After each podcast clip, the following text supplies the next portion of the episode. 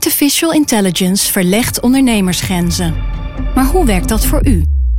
Als transformatiepartner helpt Capgemini u kansen te ontdekken en benutten, zodat we uw ideeën tot leven brengen. Vorm uw eigen mogelijkheden met generative AI. Ontdek meer op capgemini.nl/slash AI. Capgemini. Get the future you want. Wij zijn van de straat, van de buurt, van de wijk. Wij zijn van heel Nederland. Samen zorgen we voor vrolijkheid, verbinding, feest. Samen brengen we in één jaar tijd 349 miljoen euro bij elkaar. Miljoenen waarmee onze goede doelenpartners de wereld groener, gezonder en rechtvaardiger kunnen maken. Nationale Postcode Loterij. Samen voor een betere wereld.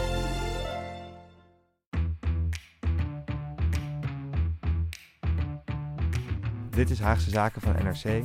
Mijn naam is Henk Ruigrok van der Werf. Tot vorig jaar eh, was ik de producer van Haagse Zaken. Dat betekende dat ik de draaiboeken maakte samen met Lemia. Dat ik de regie deed. Dat ik samen met Lemia onderwerpen bedacht. eh, de aflevering voor jullie monteerde. Dat soort dingen allemaal.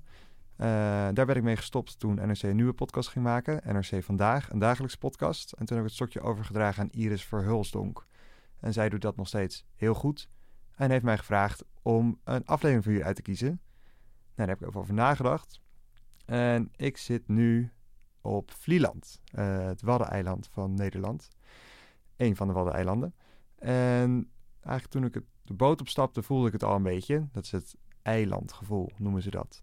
Niemand kan dat echt precies omschrijven. Maar je voelt dus al, overal waar je daar loopt op dat eiland, voel je een bepaald soort sentiment. En dat noemen ze het eilandgevoel. Nou, eigenlijk over dat sentiment hebben we ooit een aflevering gemaakt. Voor één keer keken we niet naar Den Haag, maar naar de andere kant van de zee.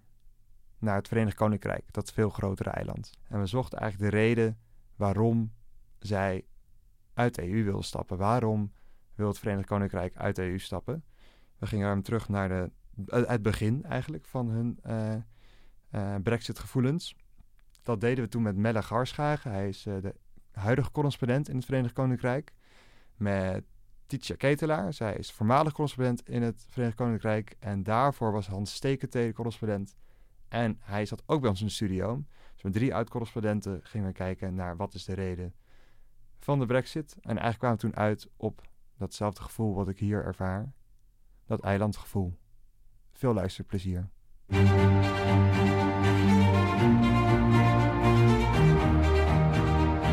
Mijn naam is Lemja Aharwai en dit is Haagse Zaken Goes Brexit.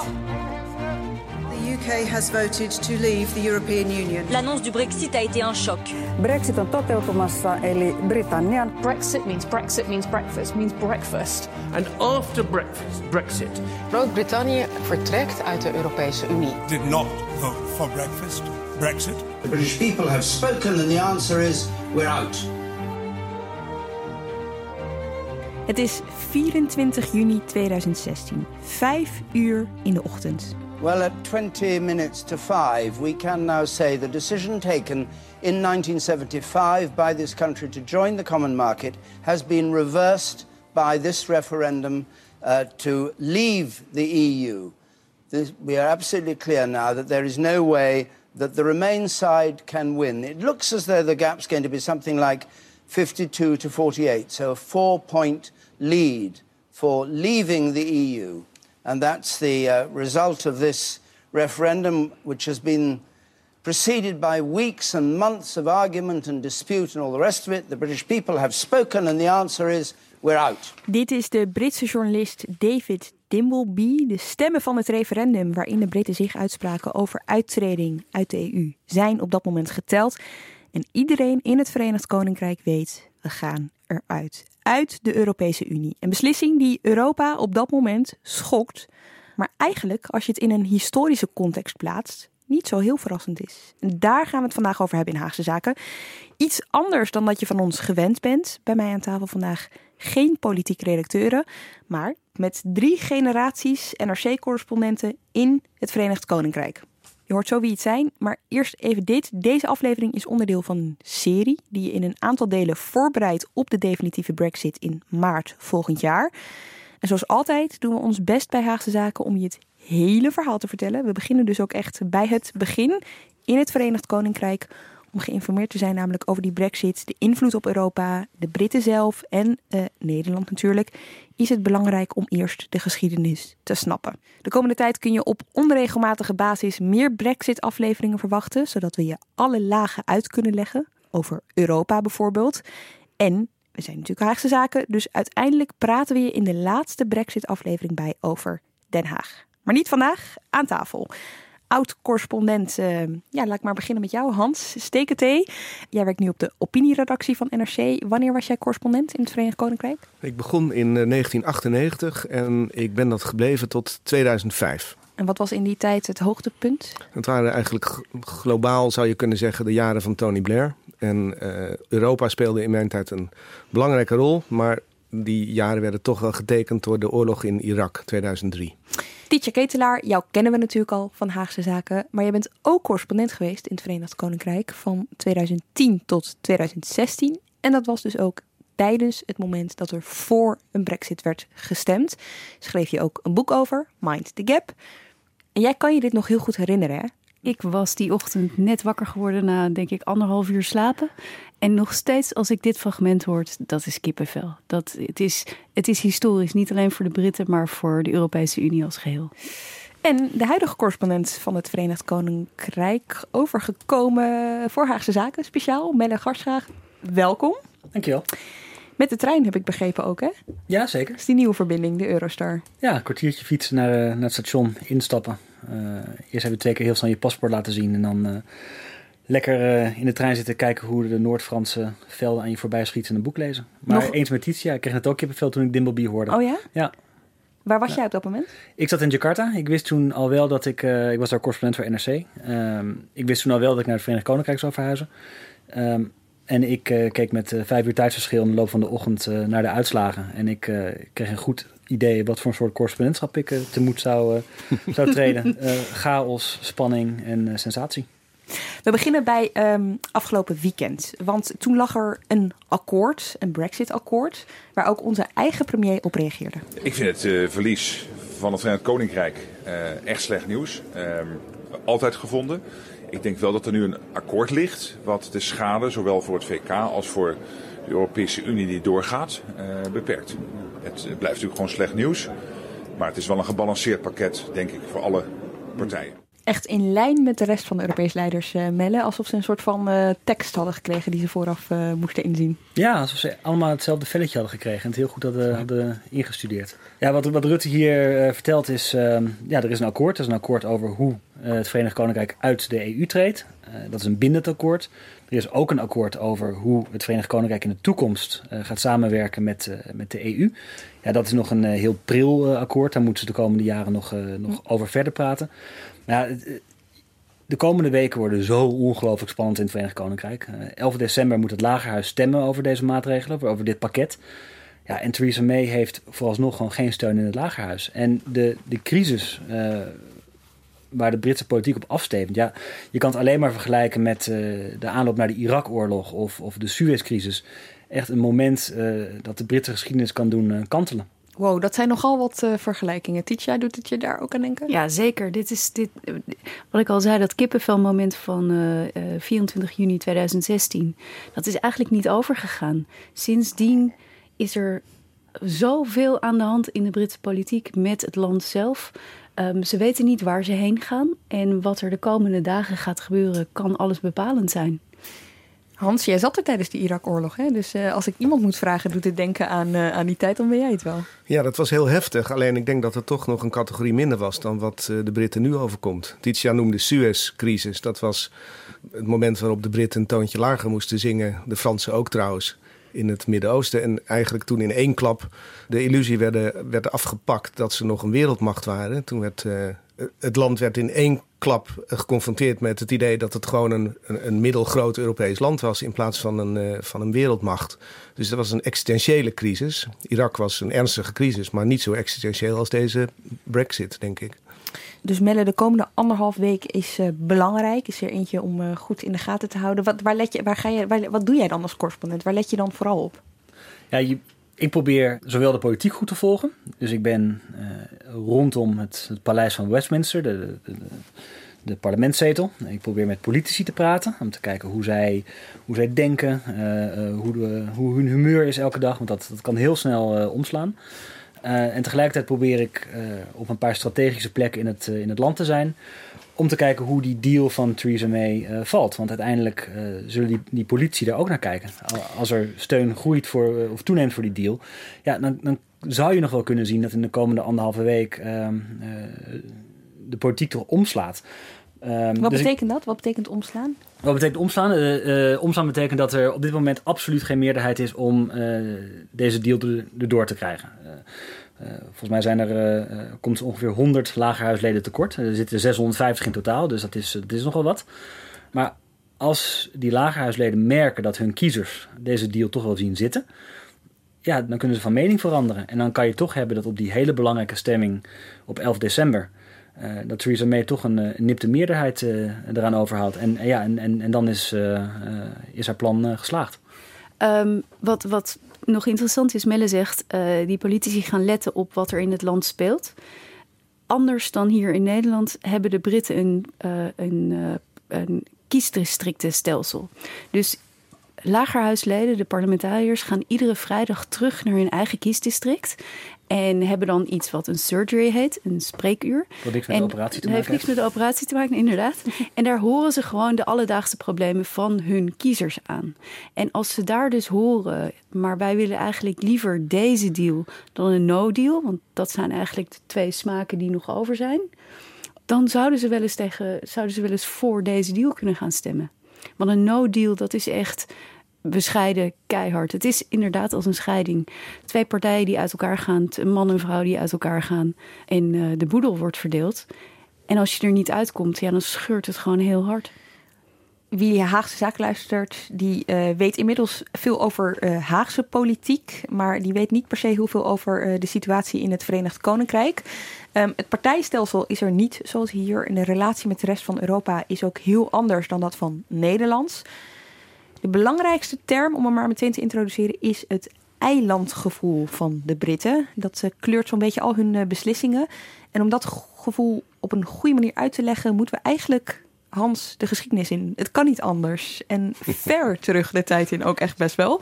Dus ga lekker achterover zitten als je thuis meeluistert. Want Hans, dat eilandgevoel, dat begon eigenlijk... Nou, zullen we de Tweede Wereldoorlog pakken om, uh, om nou, als beginpunt? Je kunt veel verder teruggaan. Je kunt zo lang terug als je wil mensen die op een eiland wonen, die hebben een beetje een dubbel gevoel altijd. Aan de ene kant voelen ze zich los van de wereld, misschien ook wel een beetje superieur. Aan de andere kant is diezelfde wereld die ze omringt, is natuurlijk ook een bedreiging.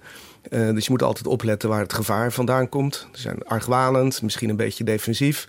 En dat dubbele gevoel, dat heeft de Britten eigenlijk uh, altijd ge gekenmerkt. Ze woonden ja, binnen, de, binnen de grenzen van een natuurlijk fort, zoals Shakespeare ooit heeft gezegd.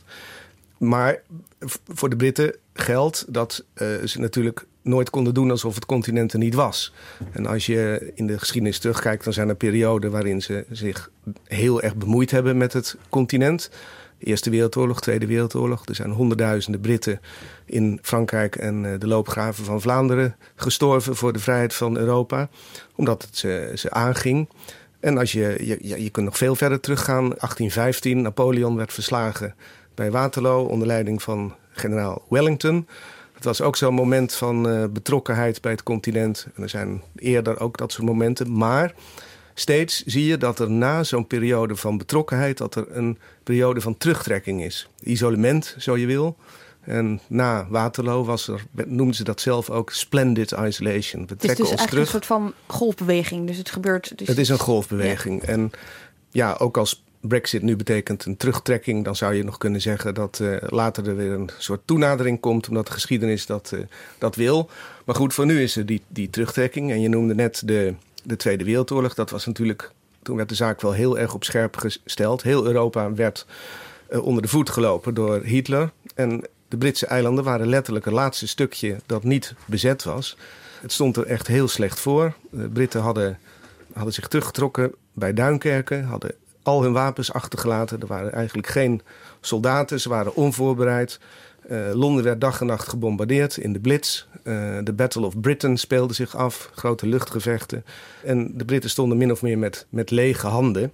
De Amerikanen waren nog niet in de oorlog betrokken, dat zou nog meer dan een jaar duren. En degene die ze daar door heeft gesleept was Winston Churchill met zijn retoriek, met die prachtige redenvoeringen.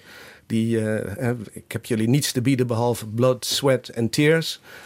En als we het hebben over dat eilandgevoel tijdens de Tweede Wereldoorlog, dan is er eigenlijk een nummer waar je aan moest denken. Ah, nou ja, dan heb je natuurlijk, dat kan niet zonder de stem van Vera Lynn. En uh, het nummer is, uh, wat ik bedoel was, There'll be bluebirds over the white cliffs of Dover. En de krijtrotsen van Dover, die zijn natuurlijk de grens. En ooit zingt ze de Britten moed uh, toe en, en hoop toe. Ooit zullen er weer zwaluwen boven de white cliffs of Dover zweven. There'll be bluebirds over the white cliffs of Dover tomorrow. Just you wait and see. There'll be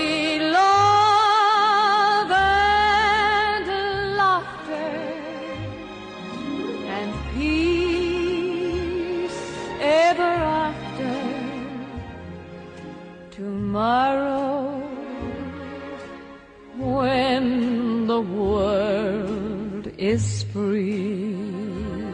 Oké, okay, dus dit vertolkt dat eilandgevoel de Britten tegen de rest van Europa. Ja, het laatste bastion van vrijheid in Europa. Een baken van vrijheid voor de rest van de wereld. Ook een beetje een verheven zij. Ja, tegen het is wij. nostalgie, troost, wij tegen zij. Ja, dat zit, er, dat zit er allemaal in. Maar het is natuurlijk echt om de burgers moed te geven, soldaten over zee hoop te geven. Ja, ja. Maar het speelt nog steeds, het, het, het, speelt door. Hè?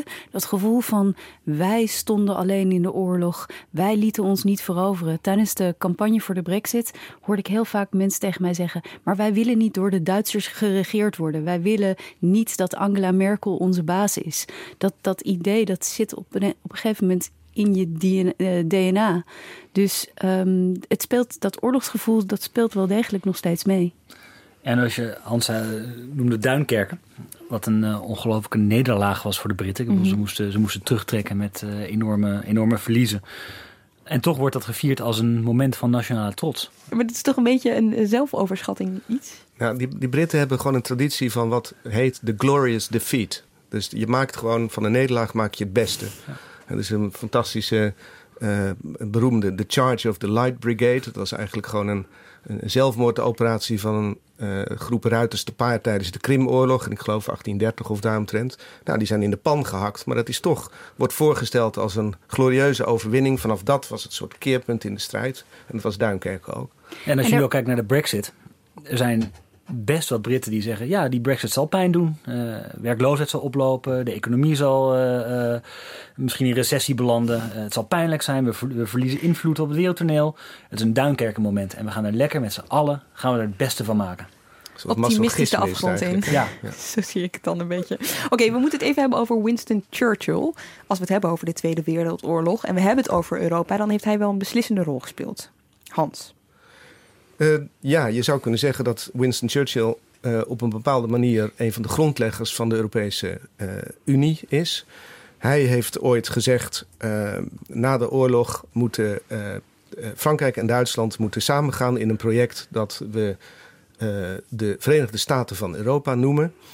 En, want dat zijn de twee aardsvijanden die elkaar twee wereldoorlogen lang naar het leven hebben gestaan. Dat mag nooit meer gebeuren. En dan moeten ze samenwerken in een geheel dat belangrijker is dan de individuele onderdelen daarvan.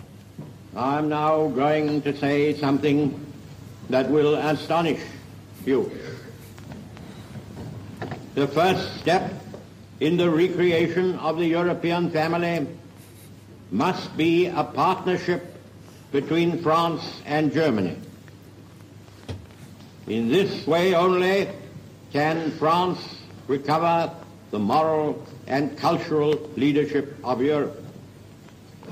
There can be no revival of Europe without a spiritually great France and a spiritually great Germany. The structure of the United States of Europe, if well and truly built, will be such as to make the material strength of a single state less important. Ja, dat was 1946 in uh, Zurich, waar uh, Churchill sprak. En je hoort trouwens hoe die, uh, hij stotterde in een vroeger leven, hoe hij dat nog steeds aan het overwinnen is. En hij oefende die toespraken urenlang voor de spiegel tot hij elke lettergreep goed had. Ook zo mooi dat family, niet family, maar family. Ja, dat is fantastisch. Maar hij wist het wel om te buigen, dat stotteren naar iets ge echt heel gedragen Ja. voorlezen. Ja, Ja. Dat, is, dat is fantastisch. En, en, maar je moet hem dus echt... Hem horen is eigenlijk nog mooier dan hem, eh, hem lezen. Heel bijzonder. Dus de retoriek was zijn enige wapen, werd wel gezegd. Maar hij heeft het dus wel over de United States of Europe. Dus eigenlijk een, een, een land daarin maakt hij minder belangrijk. Ja, het moest een, eh, de, de, de som van de delen was belangrijker dan de individuele Ja. delen. Dat is, en hij is zeker niet de enige die dat bedacht heeft. Dat, die, zulke ideeën waren er ook op het con- continent natuurlijk, in Frankrijk en in Duitsland en elders. Maar dit is één vroeg moment van iemand die het verwoord heeft. Dus je kunt gewoon zeggen dat de Britten in de, in de vorm van, of in de persoon van Churchill, aan de wieg gestaan hebben van het grote Europese project. Nog één stukje Churchill. In all this urgent work, France and Germany must take the lead together. Great Britain, the British Commonwealth of Nations, mighty America, and I trust Soviet Russia, for then indeed all would be well, must be the friends and sponsors of the new Europe and must champion its right to live and shine.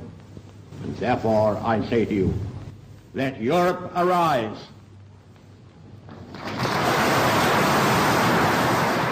Flink applaus. De goede verstaander hoort hem hier dus zeggen: Groot-Brittannië is een sponsor van deze ja, vereniging, zou je het kunnen noemen. Dus geen deel ervan. Hij zet, zich, hij zet eh, eh, Groot-Brittannië eigenlijk aan de zijlijn.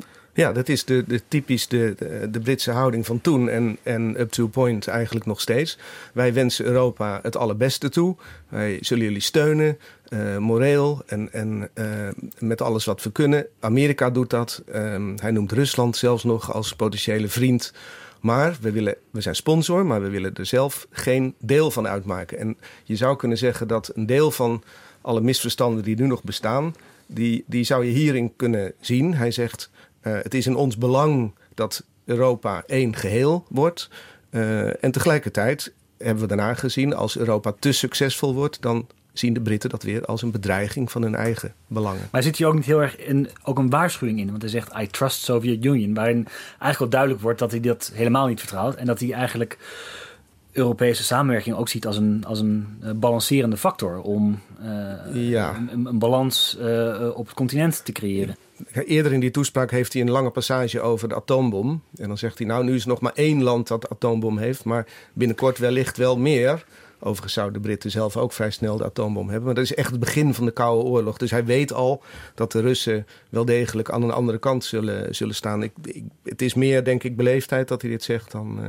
En is het uh, nog even over de context van die tijd. Hè? Dus de tijd waarin Churchill ineens begint over een verenigd Europa. Ze, ze, ze, zijn dan... Um, dit is de periode waarin ze hun koloniën natuurlijk allemaal kwijtraken. Met andere woorden, ze moeten het ineens van zichzelf hebben. Dat gaat dan langzaam gebeuren. Um, Elisabeth werd in 48 werd ze, uh, sorry, in 52 werd ze koningin. En vanaf dat moment zijn inderdaad één voor één al die koloniën weggevallen. Uh, het was een, een, een, wereldmacht waar, zoals ze zeiden, aan het eind van de 19e eeuw de zon nooit onderging. En dat zie je na de Tweede Wereldoorlog um, langzaam afbrokkelen. Ja, er woonden 800 miljoen mensen in het uh, voormalige Britse Rijk. En dat uh, kalfde successievelijk af. De grote landen, uh, zoals Canada en, en, Australië, die waren al India. voor de Eerste Wereldoorlog, denk ik, afgevallen. Mm -hmm. En uh, na de Tweede Wereldoorlog ging het keihard met Afrika en India, zoals Titia zegt. En, en je moet ook niet vergeten dat daardoor de, de Britse economie ook veel kleiner werd. Uh, toen ze nog een, een, wereldmacht waren, iets van een kwart van de wereldhandel uh, was, was Brits. En dat was net op een moment dat Europese integratie een beetje, een beetje begon. Uh, en die twee ontwikkelingen die lopen eigenlijk uh, parallel. Het Verenigd Koninkrijk wordt minder belangrijk uh, omdat die, uh, de status van, van empire mm -hmm. verdwijnt. Dus de economie wordt kleiner. De, de rol van het Verenigd Koninkrijk als handelsnatie wordt kleiner. En tegelijkertijd gebeuren er mooie dingen daar op het Europese vasteland. Als je economisch bekijkt. Ja, dus hè, dat is goed om te weten als je Churchill die, die woorden hoort zeggen. Hij zegt ook ergens anders, dat vond ik wel tekenend.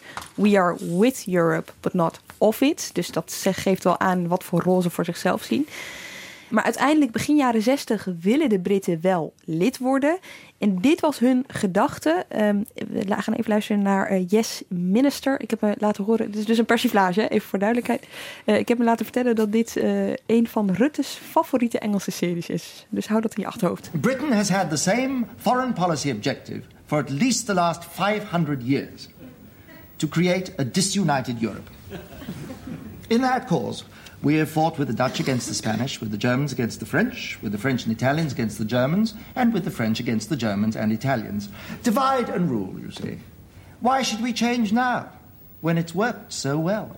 Ancient history, surely. Yes, and current policy. We had to break the whole thing up, so we had to get inside. We tried to break it up from the outside, but that wouldn't work. Now that we're inside, we can make a complete pig's breakfast of the whole thing. Set the Germans against the French, the French against the Italians, the Italians against the Dutch. The Foreign Office is terribly pleased. It's just like old times. Surely we're all committed to the European ideal. Really, Minister?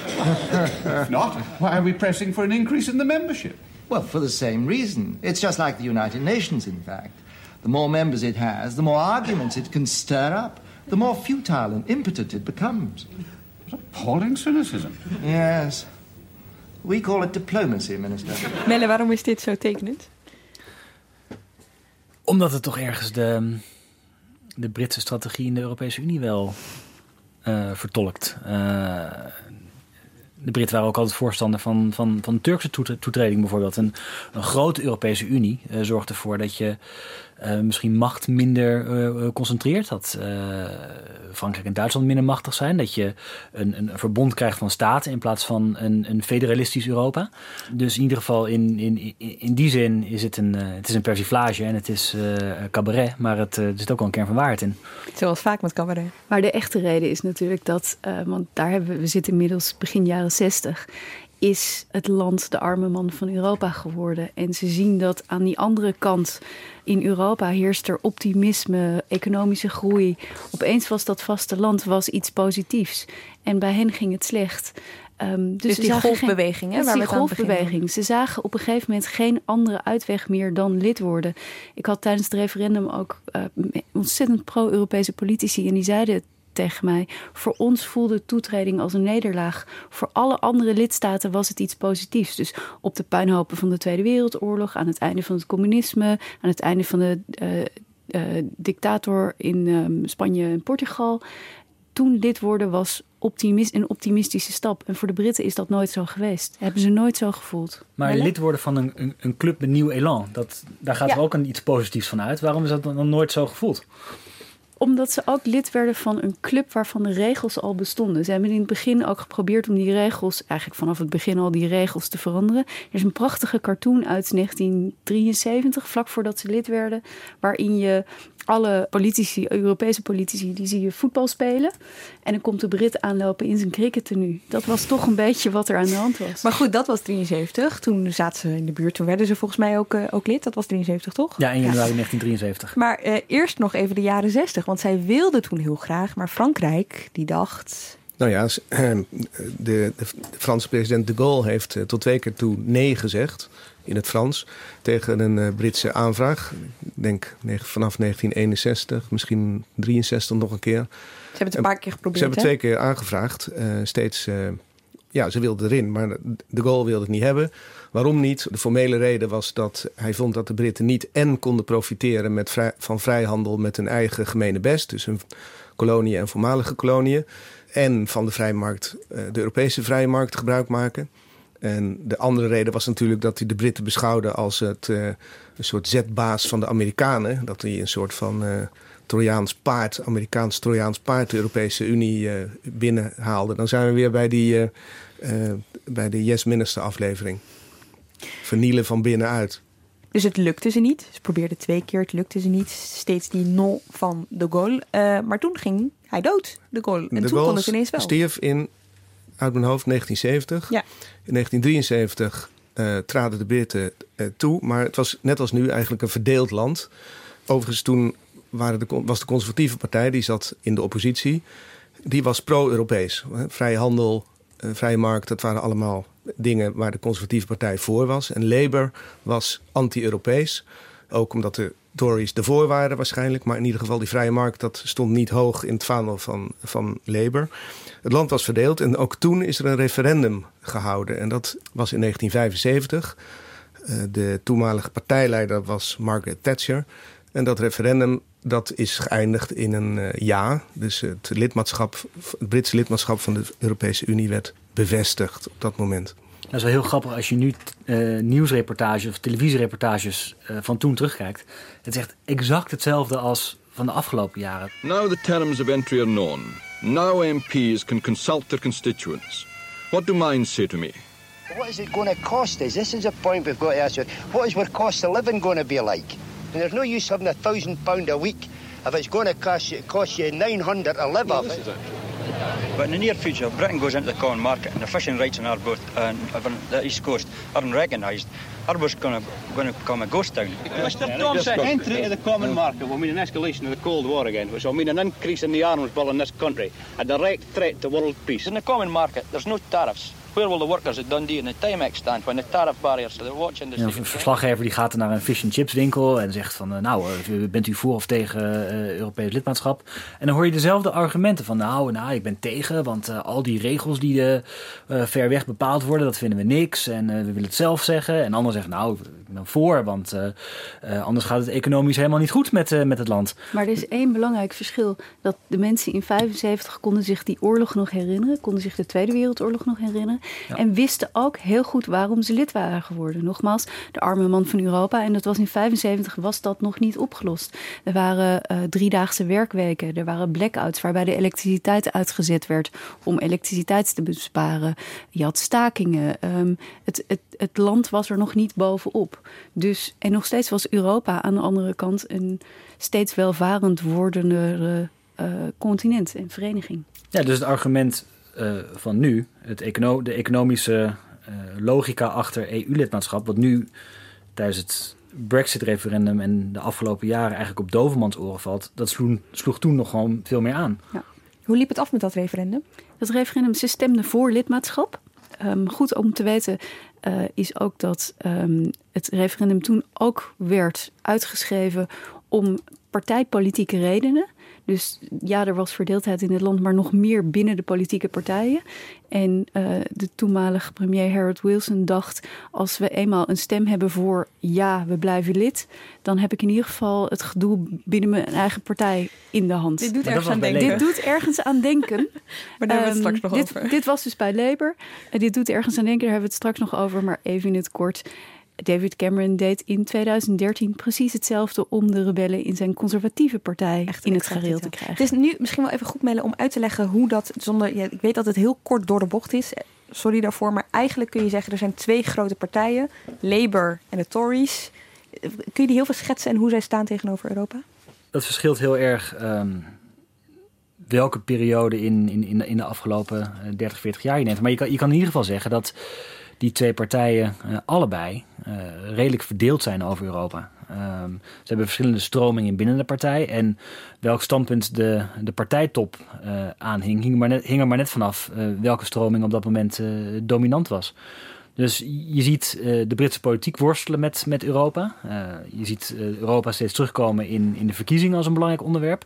Er zijn meerdere premiers gesneuveld op het onderwerp Europa. Maar je ziet ook die partijen onderling ontzettend verdeeld over Europese integratie. Nou, als, als voorbeeld van hoe die, um, hoe, hoe die partijen eigenlijk onderling ver, verdeeld zijn... schiet me nou een, een oude anekdote te binnen over Churchill. Of het waar is, weet ik niet, maar het is in ieder geval een heel goed verhaal dat hij een keer een, een uh, stagiair of een, of een nieuw Kamerlid het uh, Britse lagerhuis liet zien. En je weet, dat zijn twee tribunes die tegenover elkaar staan. Want het hele uh, lagerhuis dat is gebaseerd op het conflictmodel. En die, die stagiair die wijst naar de overkant. En die zegt dan tegen, tegen Churchill: Oh, daar zit dan dus de, de vijand. En Churchill die denkt even na en zegt dan: No, that would be the opposition. De vijand die zit achter je rug. Zij de man die meerdere malen van partij wisselde. Nou, dat hangt misschien ook wel weer samen met het feit dat je die twee grote partijen hebt. In Nederland heb je een spectrum van weet ik veel hoeveel partijen, meer dan tien. Dus voor elke politieke opvatting is wel een partij. Mhm. Terwijl bij, uh, bij de Britten, daar zijn al die verschillende politieke uh, opvattingen, die zijn binnen de partijen vertegenwoordigd. Dus je hebt in Labour en in de eh, conservatieve partij heb je een, een linkse flank en een rechtse flank op economisch gebied of op sociaal gebied. En zo is ook Europa een onderwerp dat die partijen fundamenteel splijt. En zodra een partijleider over Europa begint, dan opent zich een kloof in die partijen. Dus je kan niet even voor de, om naar Nederland, om het te vergelijken met Nederland, je kan niet zeggen de een is pro-Europa en de ander is tegen Europa. Nee, in Nederland D66 is denk ik over het algemeen pro-Europees en GroenLinks ook wel. VVD tegenwoordig ook? Ja, en de PVV niet. Maar dat loopt, zo'n scheiding loopt binnen de, de, de grote blokken in. Okay. En, en goed om te zeggen is dat ook als wij het over grote blokken hebben. Er zitten dus 650 lagerhuisleden in het parlement. En we hebben het over blokken van 300 plus zetels aan beide kanten. Afhankelijk van de verkiezingen. Terwijl bijvoorbeeld de Groenen hebben maar één zetel op 650 lagerhuisleden.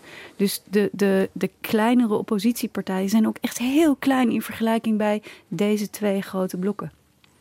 Oké, we hebben het net al eventjes over uh, Thatcher gehad in een bijzin, omdat uh, dat referendum, dat eerste referendum uh, onder haar in, tijdens haar periode was. Um, was zij een pro-Europa-leider, als we het toch hebben over verschillende golven? Als je naar die campagne van 1975 krijgt, er is een schitterende foto van Thatcher met een trui aan, een blauw, Europees blauwe trui met alle vlaggen van de Europese lidstaten. Dat is een trui die um, binnen de conservatieve partij dus ze, ze, willen graag vergeten dat die foto en die campagnetrui ooit heeft bestaan. Maar Hans, zij, vond, zij was wel een vrouw van de handel, zeg maar. Dus zij zag het voordeel voor, van Europa vooral ook daarin. Nou ja, zij, zij maakte er geen geheim van dat ze voor samenwerking was... als het ging op het gebied van uh, defensie en uiteraard op, uh, bij de economie. En zij heeft geen oog gehad voor het politieke project dat Europa ook was. Of ze heeft daar stiekem een beetje uh, voor opzij gekeken.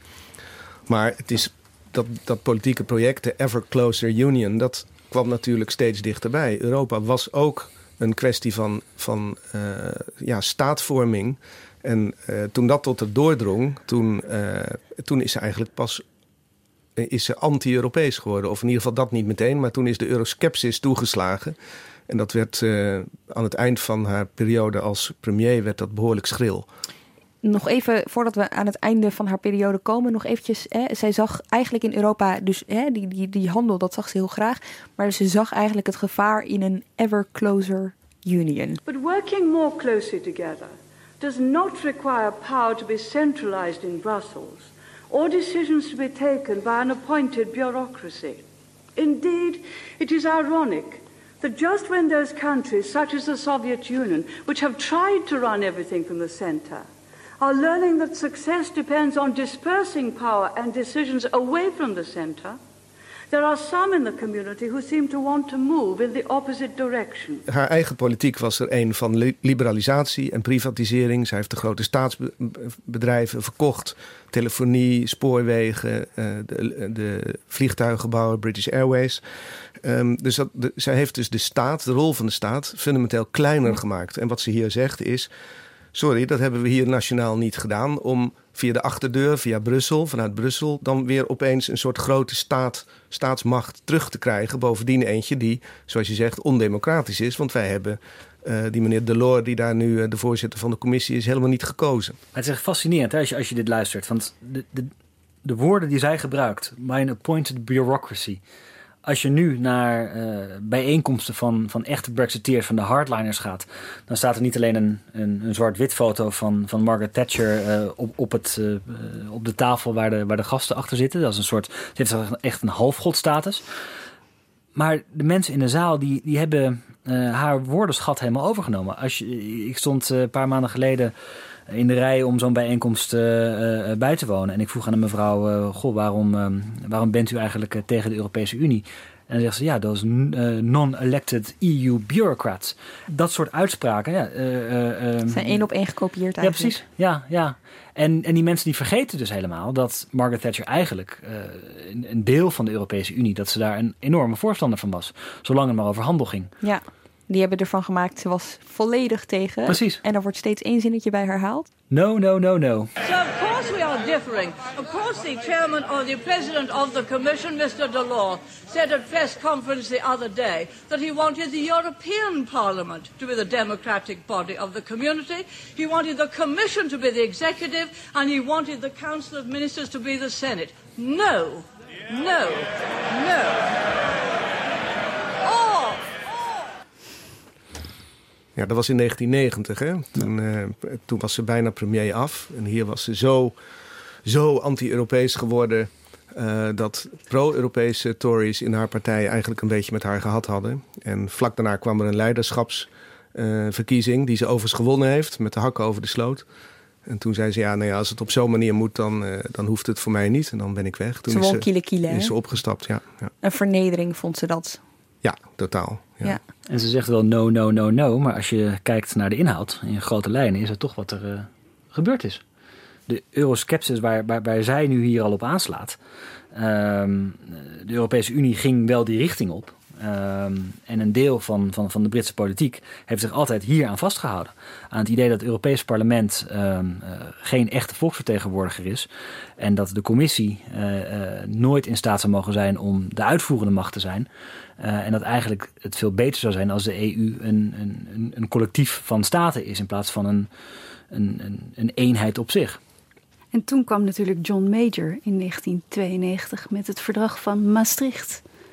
Even, even voor de jongere uh, garde onder ons, uh, myself. Uh, het verdrag van Maastricht. Het verdrag aan. van Maastricht, werd, daarin werd besloten dat de Europese gemeenschap een politieke component zou krijgen. En dus een echte unie zou worden. 92 komt het, komt het vandaan? 92 komt vandaan. En als je goed kijkt naar de Britse politiek. We hadden het al even over de euroskepsis van Thatcher.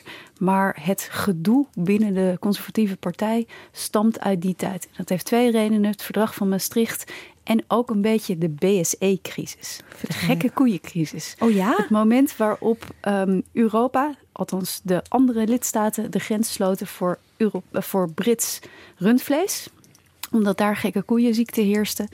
En um, de Britten beweerden heel lang dat hun eigen vlees heel veilig was. Maar de rest van Europa heeft redelijk lang, langer dan nodig was, de grens tegengehouden voor Brits rundvlees.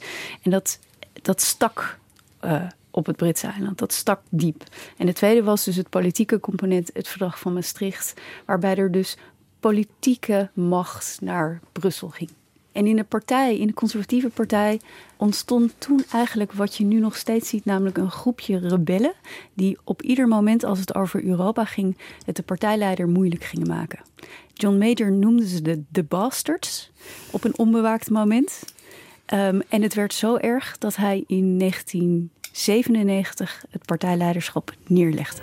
I've now been prime minister for nearly five years. In that time we've achieved a great deal. That for the last three years I've been opposed by a small minority in our party. During those three years, there have been repeated threats of a leadership election. In each year, they turned out to be phony threats. Now, the same thing again is happening in 1995. Every leader is leader only with the support of his party. That is true of me as well. That is why I'm no longer prepared to tolerate the present situation. In short, it is time to put up or shut up. Melle fluistert het mee, je kent dit uit je hoofd. Nou ja, dit is de afgelopen dagen, uh, afgelopen weken moet ik eigenlijk zeggen, is dit zo vaak herhaald. Want Theresa May heeft de afgelopen weken met exact hetzelfde te maken gekregen. Een, een kleine groep uh, binnen haar partij die zegt: je moet weg, uh, we hebben geen vertrouwen meer in je, jouw Brexit-plannen zijn prut. Um, uh, en zij deden zich groter voor dan ze uiteindelijk waren, want ze zeiden: we zijn met genoeg om Theresa May naar huis te sturen. Nou, dat was niet zo.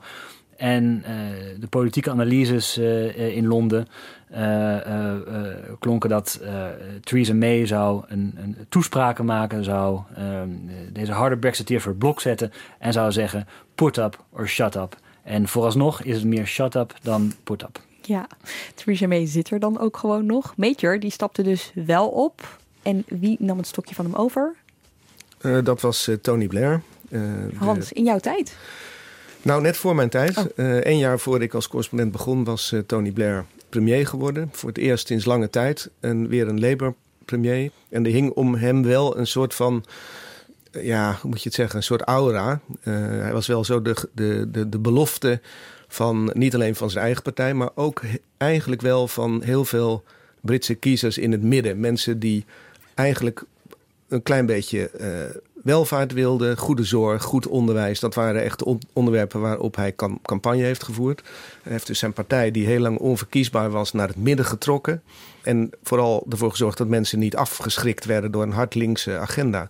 En daardoor is hij premier geworden. Het woord Europa kwam in zijn campagne eigenlijk helemaal niet voor. Oh. Maar uh, ja, hij was een, een jong man, een jonge man, een jonge generatie. Veel vrouwen om zich heen in het kabinet. Die wacht even, met... wacht, die hebben een naam, hè? Dat had, dat had een naam. Uh, waren dat niet de Blair Babes?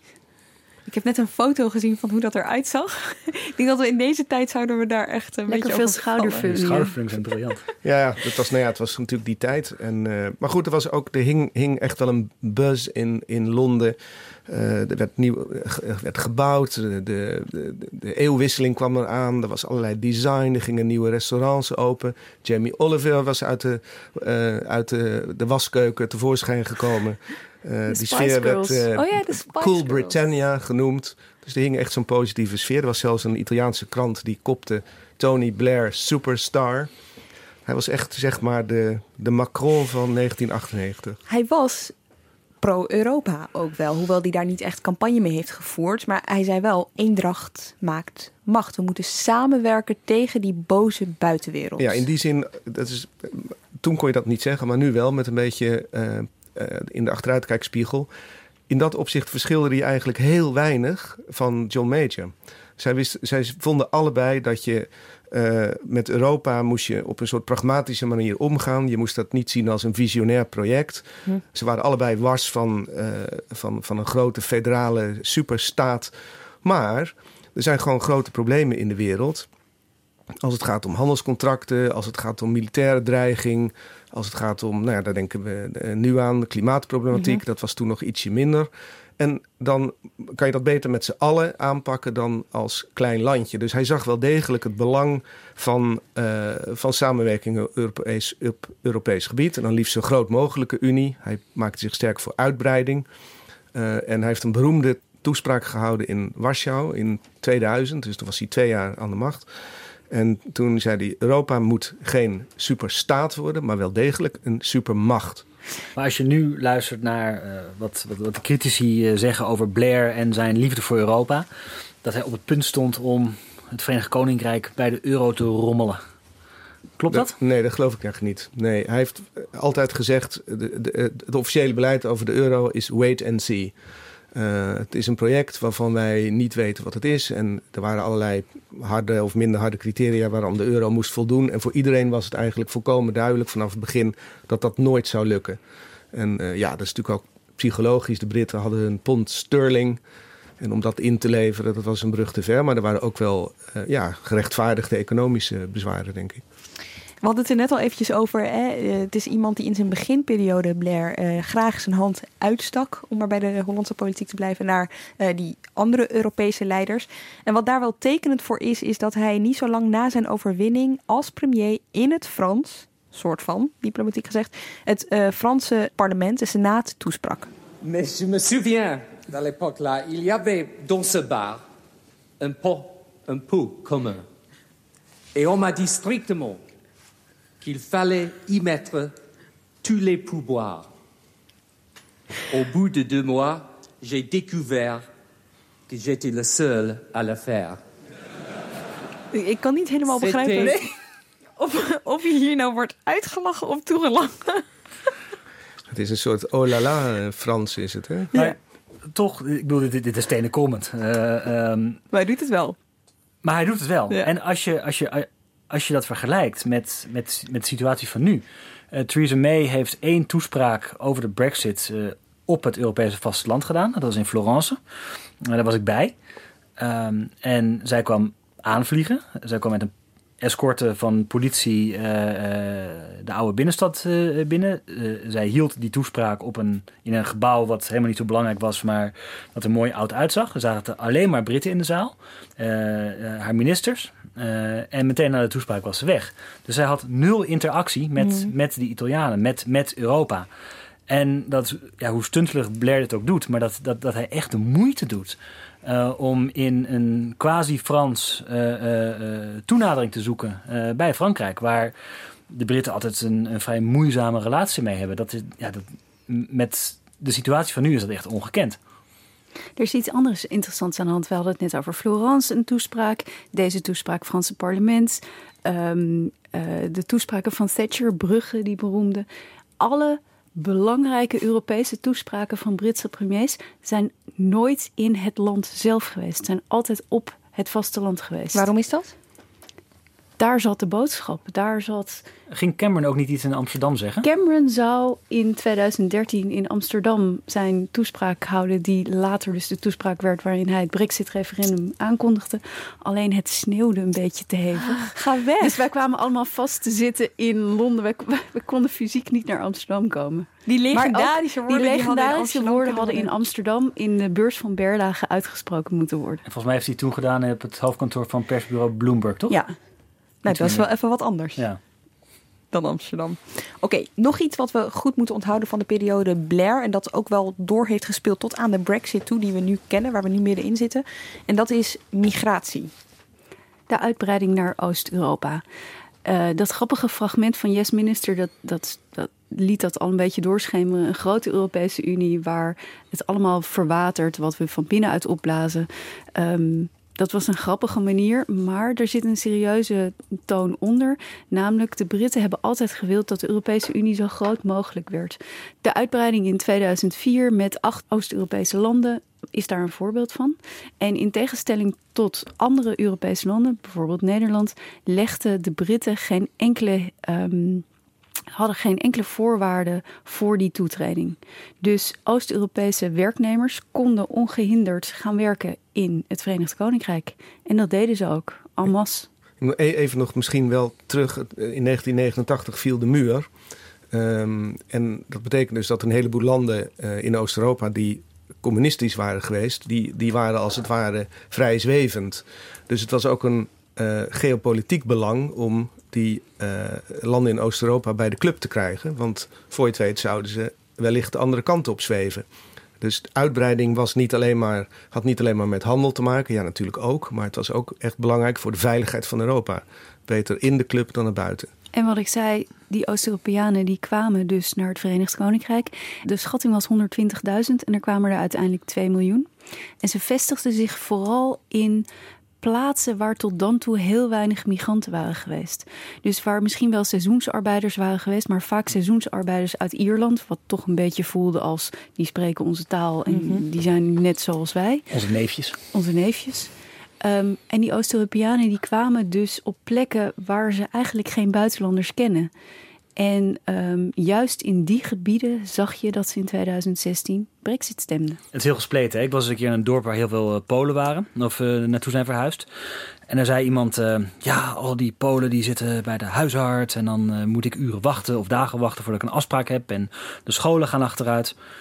En ik vroeg, eh, en de huisarts, waar, waar komt die vandaan? Want Engelse gezond- gezondheidszorg teert op eh, buitenlands personeel. En die mevrouw zei, oh ja, maar dat is eh, de dokter uit Polen. Ja, maar dat is zo'n fantastische vent. Ja, ja. Dus eh, het, het- is moeilijk. Aan de ene kant is er een, eh, waarderen ze echt alle mensen die naar het Verenigd Koninkrijk komen om daar te werken, om daar belastingen te betalen, om de maatschappij vorm te geven.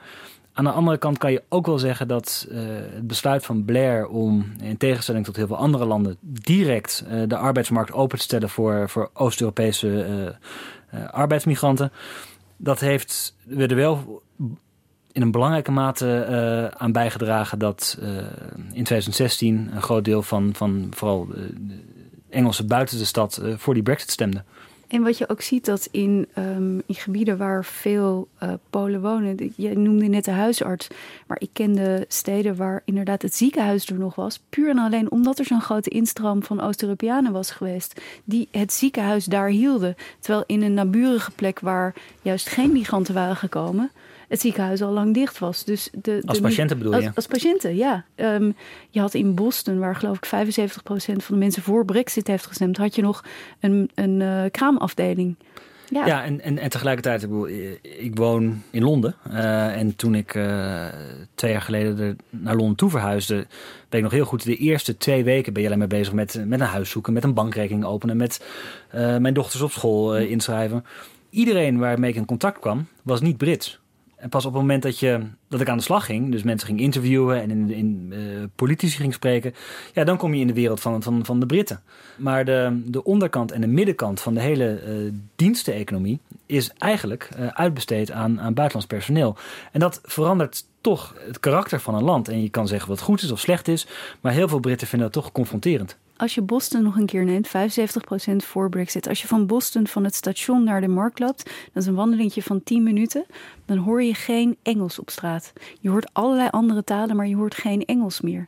Er is een Poolse supermarkt, er is een Baltische kapper, er is een, een Roemeense slager, van alles. En Hans, dat begon dus eigenlijk in, jou, in jouw tijd daar. Hè? Want Blair die gooide die grens open. Nou, dat is mij toen niet zo opgevallen, om, om heel eerlijk te zijn. Ja, er was wel natuurlijk sprake van de Polish plumber. Maar die, uh, ja, die ging wonen bij, uh, na, naast de Bengalen en tussen de Indiërs en de Pakistanen. En er zijn heel veel nakomelingen van Joodse immigranten in Londen. Heel veel. En um, er is ook een enorme groep hugenoten. En dat zijn allemaal, dat, niemand zegt dat, maar het is, de Britse eilanden daar, die, die, hebben altijd blootgestaan aan immigratie. En dat was nooit een probleem. En die mensen emancipeerden en die werden rijker. En daarna werden ze onzichtbaar. Er is een verschil. Ik hoor best vaak van Britten van India's of Pakistaanse komaf. Of uh, Britten van... Uh, Cariben. Uh, ja, precies. Zij komen uit landen die onderdeel waren van, van de empire. Zij zijn, hebben een grote historische en culturele band met uh, met Britain, met, met, met, met, met het Verenigd Koninkrijk. En zij zien toch Nederlanders, uh, Fransen en uh, Polen en Roemenen als, hmm. als iets anders. Nou, dat weet ik niet. Ik bedoel, de, de terroristen van 2005 waren Pakistaanse jongens. En de Bengalen, die dus, de, de, zich afgescheiden hebben van, van Pakistan... Uh, zijn een notoor voorbeeld van uh, een groep die niet integreert. Dus, dus je kunt, je kunt, ja, je kunt het alle kanten op redeneren ja. eigenlijk. Maar er is een verschil. En het verschil gebeurde in de regeringsperiode van Cameron. Namelijk, hij gaf de belofte om migratie terug te dringen. En dat komt bij migratie vanuit alle landen behalve de Europese Unie. Europeanen hebben uh, recht op vrij reizen en dat deden ze. Maar Hans, jij, hebt het over de, over de Polish plumber, uh, de Poolse loodgieter. En ik had toevallig gisteren een gesprek met uh, een van de hoogste Britse diplomaten. En hij vertelde ook dit verhaal. En hij zei van ja, maar wat, wat, wat vaak vergeten wordt, is dat voor deze migratiegolf had je de, de, de Britse loodgieter. En die was echt heel erg duur. En, uh, heel slecht. En heel slecht, want uh, als hij je toilet had gerepareerd, dan lekte het ding nog steeds. En Zo is met het. de Poolse loodgieter was het één goedkoper. En je was van je, je problemen af. Ja, dus dit, veel nieuwe uh, werknemers die voorzagen echt in een behoefte. Er was geen, geen echt fatsoenlijke timmerman meer. Maar die Tsjechen en Slowaken, die konden nog, die beheersten dat oude handwerk nog. En die zijn, die zijn rijk geworden in die jaren. Oké, okay. resumerend over deze eerste periode tot Cameron, zou ik maar zeggen, van ongeveer de oerknal tot Cameron. hebben we de geschiedenis uh, besproken. Um, zouden we kunnen zeggen, het anti-Europa en pro-Europa sentiment gebeurde in golven? Je had perioden van bemoeienis en afwijzing.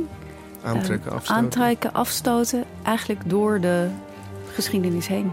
In de volgende aflevering horen we meer over de periode van David Cameron tot uh, nu. De periode waar we nu in zitten. Van de brexit, van, nou ja, hoe, hoe jij het noemde, de chaos. Dus wil je dat luisteren, ga dan nu naar aflevering 2.